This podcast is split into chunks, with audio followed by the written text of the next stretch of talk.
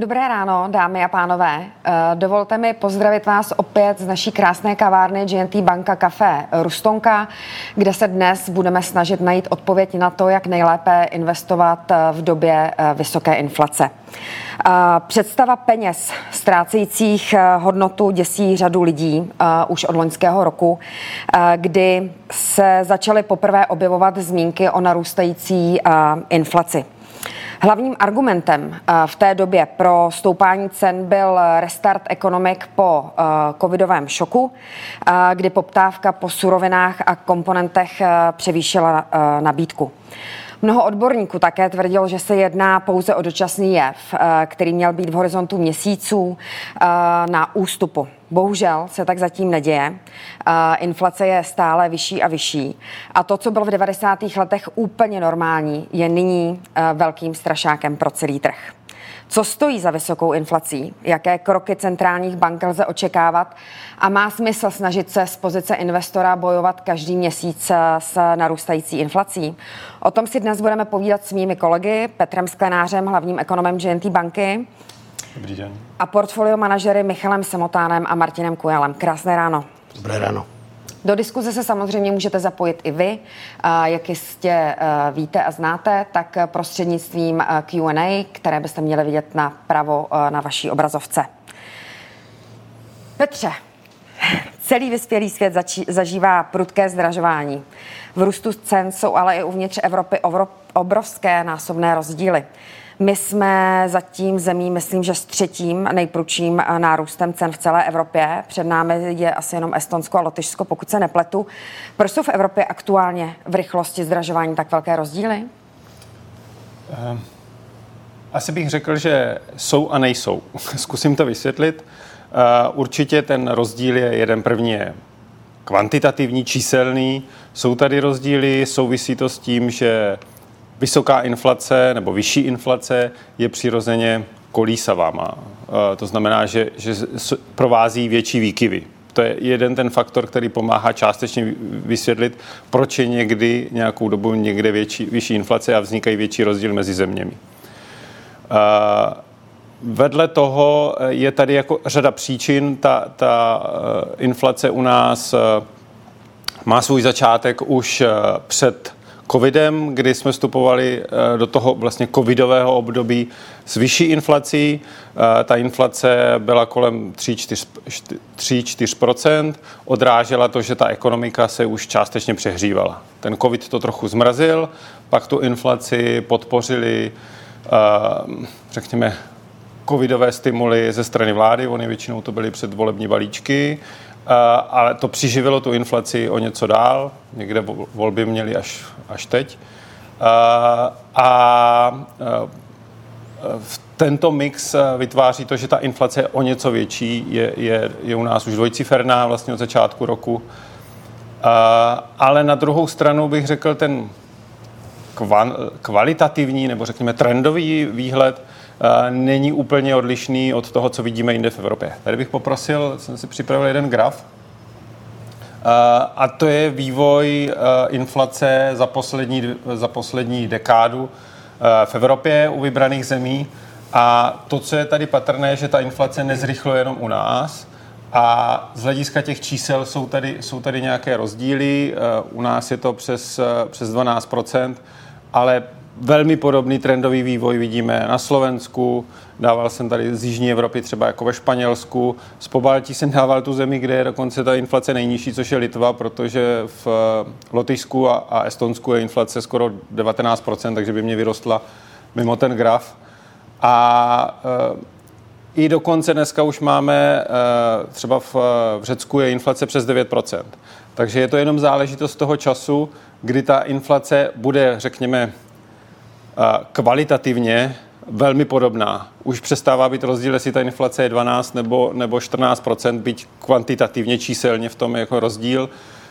A ještě poslední věc, kterou jsem jako zapomněl zmínit, co dělá ještě rozdíly mezi mírou inflace v Evropě je, že některé, ze, některé vlády přistoupily k zmrazení energetických cen nebo cen energií kvůli blížícím se volbám, což je případ třeba Francie, kde měli volby eh, v Dubnu a ještě budou mít parlamentní volby, nebo někde vlády provedli snížení spotřebních daní na pohonné hmoty nebo třeba jako na potraviny, což dělá jenom odklad té inflace. To znamená, že teď je o něco nižší, ale v horizontu několika měsíců, kdy, kdy skončí ta výjimka, se ta inflace do, dožene. To znamená, inflace je, přesně jak jsi zmínila na začátku, problém celého vyspělého světa. Mm. A jaké jsou hlavní příčiny tedy inflace? Protože zpočátku se vlastně mluvilo uh, o dovezené inflaci, za kterou právě stojí nejenom uh, energetická krize, ale uh, i válka na Ukrajině. Platí to stále? Jsou to pořád ty hlavní příčiny? S tímto jsem téměř nikdy nesouhlasil. Ale kdybychom se podívali čistě na tu naši domácí inflaci, tak bych rozdělil ji na tři části, na tři vrstvy. Mm.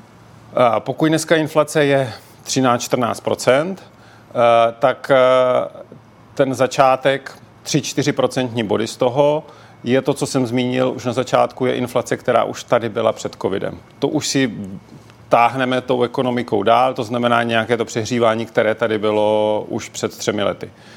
A, a nezměnilo se.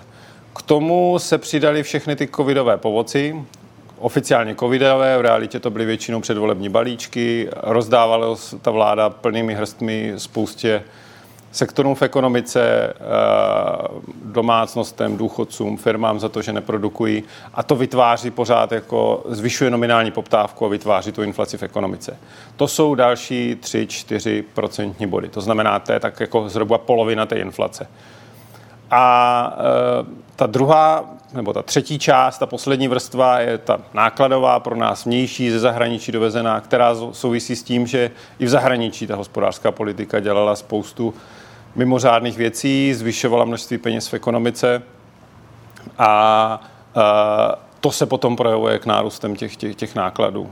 Jsou tady na jedné straně omezení, omezení na straně nabídky, to, co jsme zmiňovali, je tady prostě válka na Ukrajině, jsou někde, za, řekněme, za tuhle dodavatelské řetězce, souvisí to se spoustu důvodů, třeba jako s nulovou politikou vůči covidu v Číně, ale nelze přehlednout to, že tady je i nadměrná poptávka, která vytváří ten, vytváří ten tlak na ceny. To znamená, že to tady máme rozvrstveno minimálně na, na tři části. Je trochu zavádějící říkat, že ta inflace u nás je jenom nákladová. Je tady velká část dominantní, ale vedle toho je i velmi výrazná, řekněme, domácí inflace, s kterou by měla třeba ta centrální banka bojovat. Mm. Ke konci března byla oznámená inflace na úrovni 12,7. Teď si mi říkal, že Český statistický úřad dneska ráno zveřejnil za duben 14,2% Nějak jsem si říkala, že už jako v březnu budeme na vrcholu. Evidentně tedy ne. Jak vidíš vývoj inflace do konce roku nebo do dalších let? Kdy je možné očekávat ten vrchol? Tady bych zase jako si trochu pomohl něco s tím na začátku. Kvantitativně, to znamená číselně, je to velmi nejisté, ale řekl bych kvalitativně to přestává být jedno. E, trochu až jako kacířsky. To znamená, ano, velmi pravděpodobně ten vrchol inflace máme ještě před sebou. A bude to někde kolem asi 14, 15, no 14 už máme 15, možná i 16 jako procent. A tím se dostávám do té druhé části, že kvalitativně to přestává být jedno. Ta inflace je velmi vysoká, říkal jsem to, co na začátku je, ta vyšší inflace je velmi kolísavá, takže se nedá úplně přesně trefit ten, ten vrchol. Co začíná být jasné, že v celém letošním roce ta inflace bude dvojciferná. Prostě i na konci roku ta inflace bude přes 10%, i když velmi pravděpodobně v druhé polovině roku začne zpomalovat, ale ne tolik, že by byla pod 10%. To je první věc. A druhá věc je, hlavně se mění výhled i na ten příští rok. To znamená, ta inflace tady s náma bude delší dobu.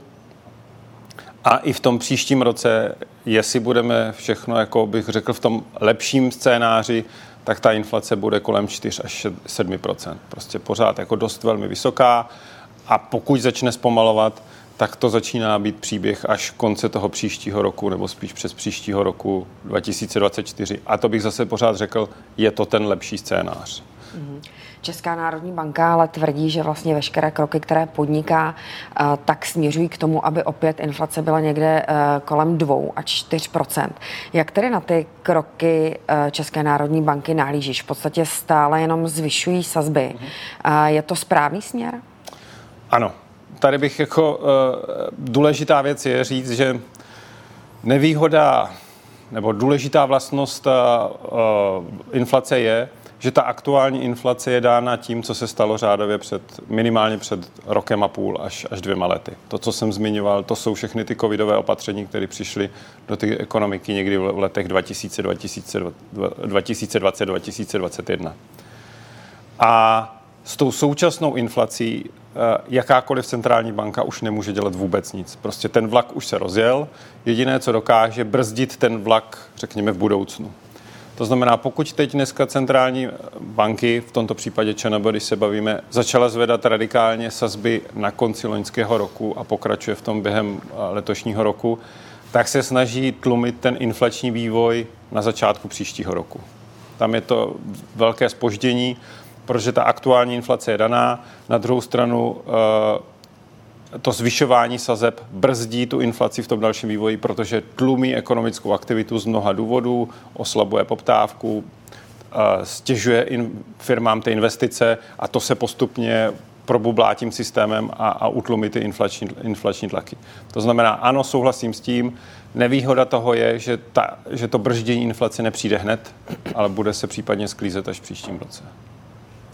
Uh nema, nemaluješ nám jako krásný scénář, není to jako barevná krajinka. A pojďme si říct, jak inflace, a teda bude i stále narůstající, eh, ovlivňuje eh, finanční trhy, jak se propisuje do eh, různých, různých aktiv. Dneska jsem četla po cestě, že Češi, myslím, že z několika násobněli objemy vkladů, kdy jenom za poslední měsíc tam přibylo nějakých 15 miliard, což jsou ty vkladové vůbec produkty způsobem, jak s tou inflací eh, bojovat? Nebo eh, co by si eh, nám řekl? Projevuje se různě. Tady se bavíme, jedna věc je, kdy ta inflace znejistuje ty domácnosti. Jednoznačně a, a vede k opatrnosti, to, přezna, to znamená, že, že přestávají jako tlumit nebo omezovat svoje jako výdaje, Navíc k úsporám je začínají víc a víc motivovat i ty vyšší úrokové sazby. To je přesně ten efekt, který začíná tu inflaci minimálně na začátku v první fázi jako přibržďovat. Neříkám, že to je jako úplně eh, ten, ten, ten celkový efekt, ale to je ten, ten začátek toho, řekněme, našeho pozitivního příběhu tlumení inflace. Uh, inflace má několik dopadů, pokud se bavíme o finančních trzích. Uh, první věc je, že Eh, na první pohled je pozitivní třeba pro akciové trhy, že zvyšuje eh, příjmy těm firmám. Ty jejich tržby rostou, aniž by zvyšovali produkci, protože zvyšují ceny. Což je negativní pro ty domácnosti, které si v některých případech jako pak na to nedošáhnou, ale uh, to je ten, řekněme, takový první pozitivní efekt. Ale co je úplně nejzásadnější, není přímý efekt inflace, ale nepřímý, protože ta vyšší inflace Eh, sebou přináší tlak na vyšší úrokové sazby. A ty vyšší úrokové sazby už jsou pro ty finanční trhy velmi negativní věc. Dopadá to na ně především z hlediska přecenění. Eh, eh, rád bych to ilustroval třeba na případu vývoje ceny z českého státního desetiletého dluhopisu. Tady bych poprosil o ten druhý graf. Před rokem a pár měsíci, no 14 měsíci. Na začátku loňského roku česká vláda vydala desetiletý dluhopis e, s kupónovou sazbou 1,20. E, ta cena toho dluhopisu je e, na tom grafu namalovaná zelenou barvou. A žlutou barvou je výnos do splatnosti, což můžeme pro nás říkat jako úroková sazba. Když se ten, když se ten uh, dluhopis emitoval a, a ta tržní úroková sazba byla něco kolem 1%, nebo těsně nad 1%, tak cena toho dluhopisu uh, byla kolem uh, eh, 100% nominálu. Od března začínala Česká národní banka pomalu jako vypouštět balonky, že začne zvyšovat úrokové sazby a ty tržní úrokové sazby začaly růst, což je ta žlutá čára se začíná zvedat nahoru a, a postupně se dneska zvedla z, z to, řekněme z 1% na 4%. To znamená, že dneska je požadovaný výnos, aby ten státní dluhopis nesl něco kolem 4,20 do, do splatnosti. ale tady tento nárůst není schopen dodat ta kuponová sazba, ta je jenom 1,20%, a to vede zpětně k stlačování ceny, abych vlastně dostával ten dodatečný výnos tím, že mě to bude kompenzovat v budoucnosti kapitálový výnos. Ve výsledku to vede, že ten nárůst úrokových sazeb eh, vede k propadu cen dluhopisů, v tomto případě státního dluhopisu, a, a to celkem výrazným. Ta cena zrostla, eh, ta, pardon, eh, ten, ta úroková sazba zrostla o ty 3% body z, někam z 1,20 na 4,20 ale cena toho státního desetiletého dluhopisu propadla o více než 20%. A to bez ohledu na to, že se vůbec nezměnila jakkoliv důvěryhodnost toho, že ta česká vláda ten dluhopis splatí, všichni dál věří úplně stejně, ale jenom přecenění uh, těch aktiv na nový, na nový prostředí s vyššíma úrokovými sazbama přináší velký propad uh, ceny uh, dluhopisů a následně velmi podobně to funguje u, u akcí, k tomu bude určitě, určitě mluvit Michal. To je ten příběh, kterým prochází dneska ty akciové trhy a může to být i případ třeba dalších aktiv, jako jsou ceny nemovitostí během eh, druhé poloviny letošního roku. To znamená, ten dopad inflace je jeden, je pozitivní na první pohled, ale proti tomu bude velmi výrazný negativní efekt, který je spojen nepřímo s vyššími úrokovými sazbami a následně s přeceněním těch cen aktiv na nové prostředí s vyššími úrokovými sazbami. Mm-hmm.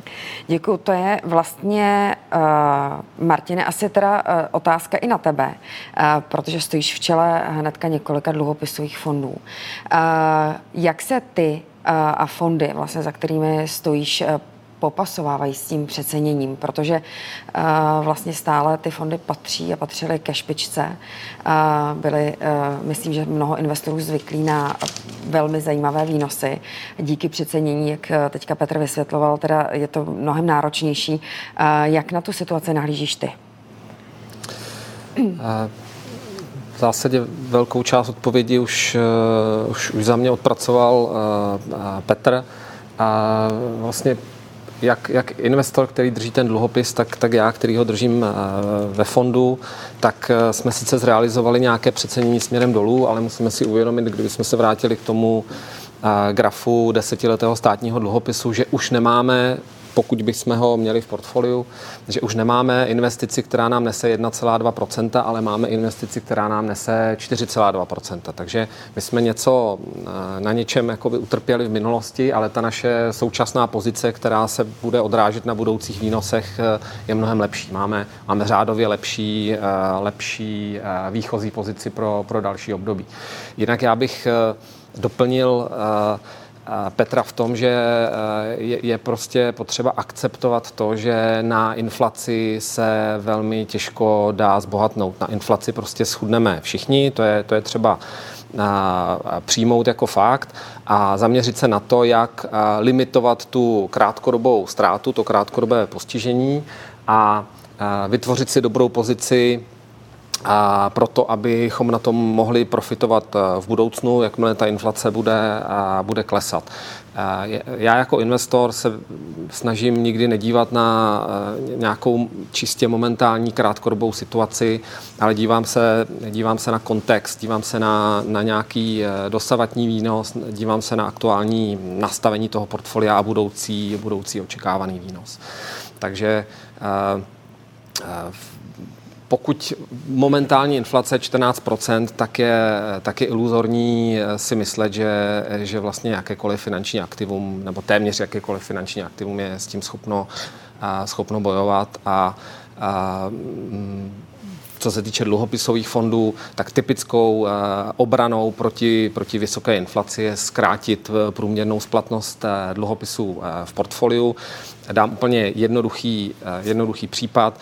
Když mám dluhopis, který nese úrokovou sazbu 5% a ten dluhopis mi ztratí na aktuální ceně právě těch 5%, tak já v ten daný rok zrealizuju vlastně v celku nulový výnos, ale pokud třeba ten, ten dluhopis je splatný už za rok, tak ten, eh, v tom dalším roce já zrealizuju další úrokový výnos 5% a plus zrealizuju ten, ten nárůst ceny od těch 95, kam jsme poklesli dnes na budoucí splatnost 100%, takže já v tom, v tom dalším roce zrealizuju, zrealizuju výnos celkově 10%. A pokud mě se podaří zkrátit průměrnou splatnost dluhopisů, které mám v portfoliu, tak ta doba, kdy se mi, kdy se mi vlastně ty dluhopisy budou vracet k té nominální hodnotě, budou, budou vlastně zpátky růst na ceně, tak ta se přiblíží a ten, já ten výnos zrealizuju dřív. Takže to je velká část eh, té strategie, kterou eh, se snažíme naplňovat od eh, druhé poloviny loňského roku. Krátká splatnost, dluhopisy, které mezi tím byly splaceny, tak jsme si vytvářeli určitou hotovostní rezervu na nějaké levné nákupy do budoucna a zároveň si v nějaký moment už přemýšlím o tom, kdy zase kupovat ty dluhopisy delší, které, jak bylo vidět na, na, tom, na tom grafu těch dlouhých dluhopisů, je ten pokles v ceně opravdu vysoký. Takže tam už eh, stojí za to uvažovat, kdy v těch velkých slevách se do toho postupně začít vracet. Mm-hmm. Uh, jestli bychom mohli být tedy trochu konkrétnější, jak ty eh, vidíš hospodaření uh, třeba bondu, uh, jak, jak tam cíluješ na jaký uh, výnos, dále se mluvit o výnosu? Uh, tak v pokud by ta otázka zněla, jaký třeba krátkodobě očekávám, jakou krátkodobě očekávám výkonnost toho fondu, mm. tak v mhm. tuhle chvíli je to, ta, ta odpověď je opravdu těž, těžká a, a ten důvod je především ta, ta válečná situace. Já tu, ten válečný eh, vývoj neumím, neumím predikovat a Myslím si, že do značné míry, jak ta nejistota na trzích, tak, eh, tak třeba i ta, i, i ta nákladová část té inflace s tím válečným konfliktem souvisí takže tam si s dovolením odpustím jakoukoliv, jakoukoliv krátkodobou predikci, co ty dluhopisové fondy vlastně můžou udělat. Na co odpovědět můžu, je, jaký je uvnitř těch fondů a vlastně schovaný potenciál, který tam postupně tím snižováním cen se vlastně nafukuje. Mm-hmm. A, a v tuhle chvíli se, se dá říct, že napříč těmi dluhopisovými fondy a už, už ty budoucí výnosy se vlastně blíží, jakýmsi eh, akciovým výnosům, na, na, na které třeba můžem, eh, jsme zvyklí úplně, úplně v jiném segmentu trhu a jsou uh, už někde třeba kolem 8-8,5% per annum do budoucna. Kdy se tenhle ten potenciál začne realizovat, je, je v tuhle chvíli opravdu těžké odpovědět a já bych si typnul, že dokud, dokud ta válka neskončí, jakože jednou skončí, jednou nějaká, nějaká dohoda a nějaké, nějaké řešení se najde, nějaká dohoda bude, tak eh, dokud neskončí, tak, eh, tak si myslím, že se žádných zázračných eh, výnosů bohužel do, do té doby nedočkáme. Mhm.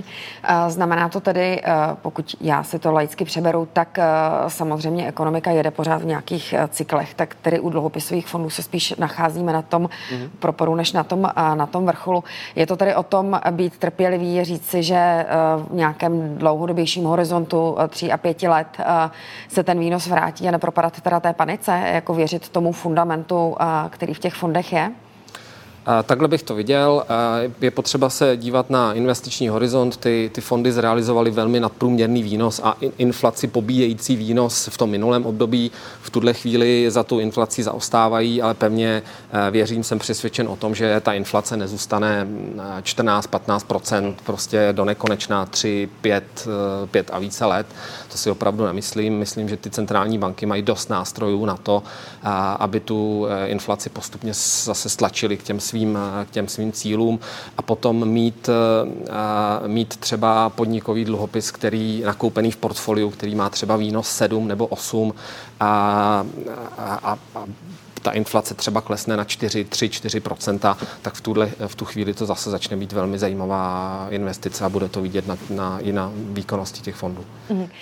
Když se bavíme o fondech, to je samozřejmě jedna věc, ty mají několik dluhopisů v daném portfoliu. Co když jsem ale investor, který investoval do konkrétní dluhopisové emise. Je tady, nebo zaznívá od spousty investorů otázka, jestli mají dluhopisy raději prodat, utrpět jako ztrátu a, jít s investicí někam dál, nebo co byste jim tady poradili, nebo jak by na takovou investici měli nahlížet?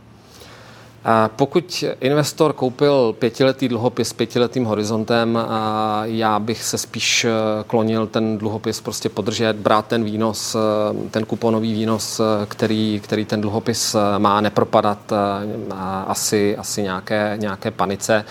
A pokud ten eh, investor se rozhodne dluhopis prodat, tak si musí uvědomit, že ho bude prodávat v tomhle velmi negativním trhu, kdy e, jsou tam další investoři, kteří budou třeba propadat těmhle pesimistickým myšlenkám a, a těžko se tam budou hledat investoři, který, kteří za něj budou nabízet zajímavou cenu. Takže, takže v ten moment e, investor zrealizuje okamžitou, okamžitou ztrátu.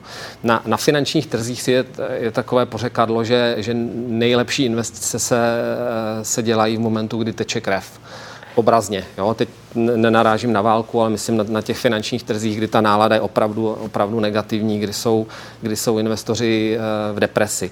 A minimálně, co se týče, eh, co se týče podnikových dluhopisů a možná v některých případech třeba i státních dluhopisů, už eh, začíná ta, ta krev na těch finančních trzích být, být cítit. Takže já osobně si myslím, že, že nastává čas spíše pomalu akumulovat, než, než, než naopak panicky prodávat.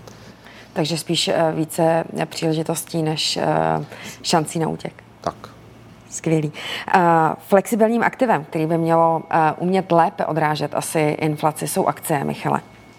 Uh, jaký je tady podle tebe stav aktuálně? Jak se akciový trh, ať už na pražské burze nebo i světové akciové trhy, mm, daří čelit ta, ta inflace?